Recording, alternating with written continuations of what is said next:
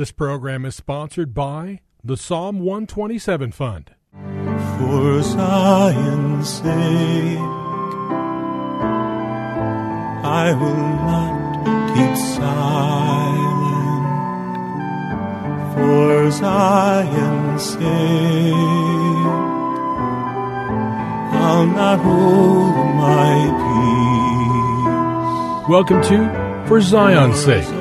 Isaiah 62 1 is taken directly out of the Hebrew Scriptures when the prophet Isaiah declared, For Zion's sake I will not keep silent, and for Jerusalem's sake I will not keep quiet, until her righteousness goes forth like brightness, and her salvation like a torch that is burning. Your hosts for the program are Shelley and June Volk, Jewish believers burdened to see Jew and Gentile become one. Believers strengthened in their faith and for their Jewish kinsmen to come to the saving knowledge of Jesus as the Messiah, the Son of God. Bless the Lord. Good evening to you and welcome to For Zion's Sake. We thank you for joining us. We're the Volks. My name is Shelley. And my name is June. Hi, everyone. It's good to be with you as we start another week of broadcasting. And we gonna, we're going to be looking at God as our guide. That is the theme for this week. And we're going to be looking at scriptures that direct us in how to discover God's guidance for us. Amen. Amen. You know, as believers, Junie, we no doubt have experienced a number, let's call it mountaintop experiences. For example, uh, when God answers prayer, when we witness a miracle, when there's a holy time of worship, when we hear the voice of God, or we receive a revelation. I mean, it's, it's, they're joyous occasions. On the other hand, we know life is bittersweet and we go through many crises that comes up during the course of our lives. But for the most part, our days uh, fall into a routine. We go about loving the Lord, but nothing dramatic takes place on a daily basis. If, if we're conscientious, where you read the Word, we pray, we go to services, but um, some of the days go by and there's nothing significant that happens. There's no sense of spirit calling unto spirit or deep calling unto deep. But we believe that the Lord has something deeper and more intimate for us on a daily basis. And that is that He desires that we, we seek His guidance daily and not make decisions the way non believers make theirs. For example, we read in Psalm 48, verse 14 For this God is our God forever and ever. He will be our guide even unto death. So we don't have to have a mountaintop experience or go through a crisis on a daily basis. We need to be in communion, communion with Him as our guide. We read also in Psalm 73, verse 24 With thy counsel you will guide me, and afterward receive me to glory. Junie, I get a picture of us uh, going on a safari. Now, it's never been uh, in my desire to go on a safari. And it's, it's been in mine. Uh, have you? Well, when we, we, were in South Africa, that's remember right. I wanted to go. That's right. But here we are in Phoenix, and it's not high on my list of priorities. But on a safari, where we'll go see wild lions, tigers, you know, other animals around us, the first thing I would do if I was going on a safari is I'd be sure to stay close to our guide. He had wisdom, he knew the lay of the land, he had knowledge and understanding, and just in case he always had he had a rifle with him. Now that's a very natural situation. You would absolutely trust your guide. Let's look at this as a believer's journey today. We live in a world whose mentality opposes us. There's an enemy that would love to destroy us. And we have our own flesh, which is at enmity with the Spirit.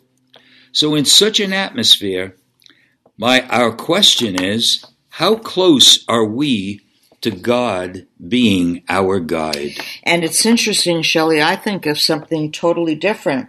I think of when you were a vice president of a stock brokerage firm, when we had a beautiful home in the suburban area of Connecticut, when we had all of our relatives and friends and social life and money. And everything that I thought would fulfill my life, I felt a void. And I remember playing mahjong, which is a um, a Chinese game that especially Jewish women play Yes. all over the world. Um, I was playing mahjong at a country club. We were all dressed up with our jewels on and having a drink. And I remember sitting there looking at the women saying, What are we doing? Grown women, married with children, playing games. There has to be something more to life than this. And they looked at me, Shelley, like I was crazy. And they said, Like what? And I said, I don't know. But there has to be something more than to life than this. There was like a void.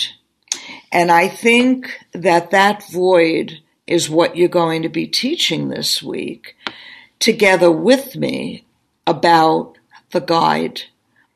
Hmm. And it wasn't until I had the visitation as a Jew when I asked the God of Abraham, Isaac, and Jacob if Jesus were his son, that my life was no longer with a void, that I was totally fulfilled.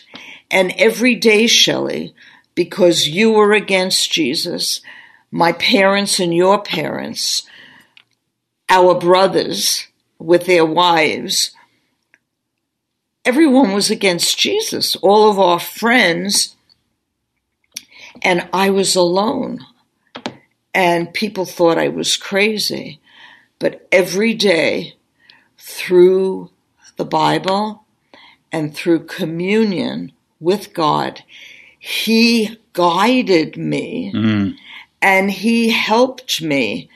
And I was an overcomer for over a year until you got saved. Hmm. So somebody was guiding you. You might not have been aware of the, the deepness of the guidance, but God is our guide. And we don't usually think in terms of God as a guide. You know, we want to be led by the Spirit of God. But um, it's a key thing. And I think our lives could change when we realize He's guiding us, even though we might not even know it. I think, Shelley, the more adverse a situation, like you were talking about the safari, the more aware of God being the guide is, because I was aware because of my own personal loneliness or the um, like you were talking about the world being against believers uh, my family was against me because it looked like i left our jewish faith. And in a very real way shelley i honestly thought that jesus was um, the God of the Gentiles. It wasn't until he revealed himself to me that I saw he was Jewish. I felt more Jewish, but the point being that his guidance was more apparent because everything opposed his life Yes, Lord. that I was related to.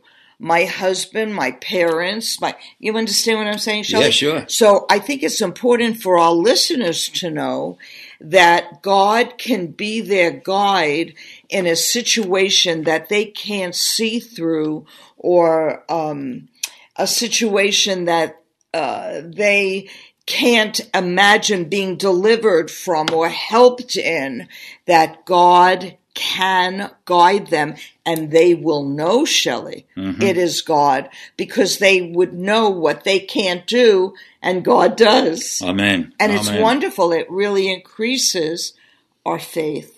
So the question is, how close are you to your guide? How often do you rely on your own understanding rather than putting your trust in your guide?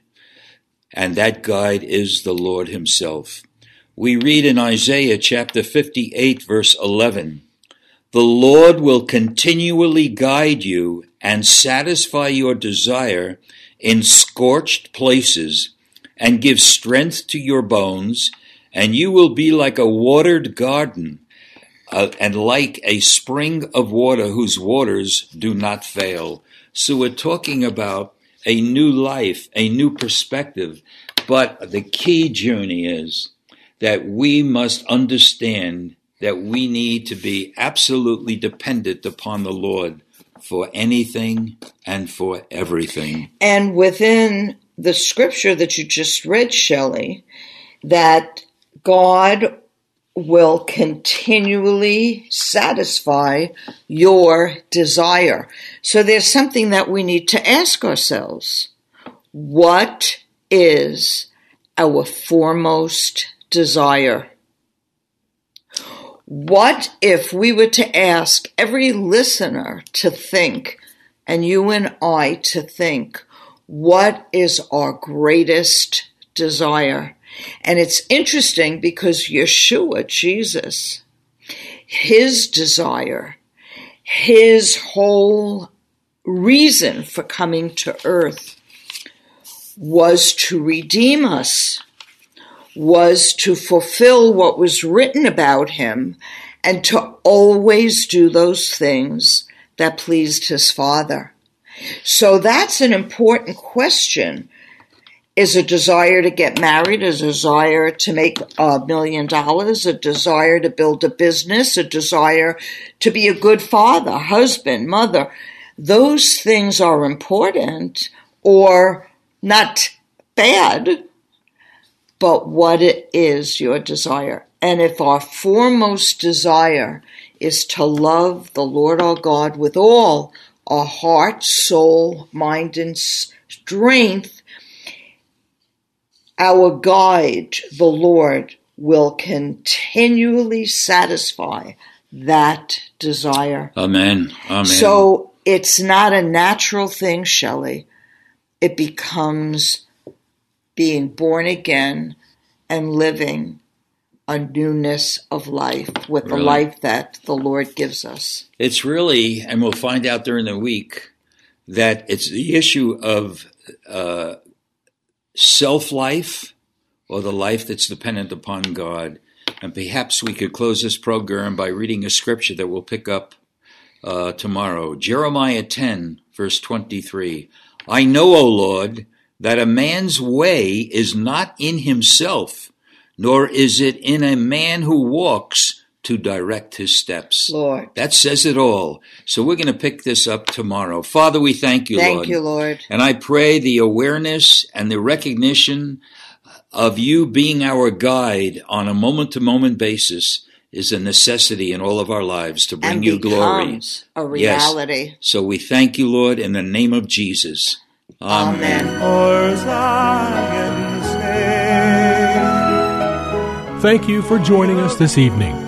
If you would like to get in touch with Shelley and June, you can write to them at P.O. Box 1784, Scottsdale, Arizona 85252. That's P.O. Box 1784, Scottsdale, Arizona 85252. And you can also contact them on their website, shelleyandjunevolk.com. That's shelleyandjunevolk.com. Until next time, the Lord bless thee and keep thee. The Lord make his face to shine upon thee and be gracious unto thee. The Lord lift up his countenance upon thee and give thee peace. This program was sponsored by the Psalm 127 Fund.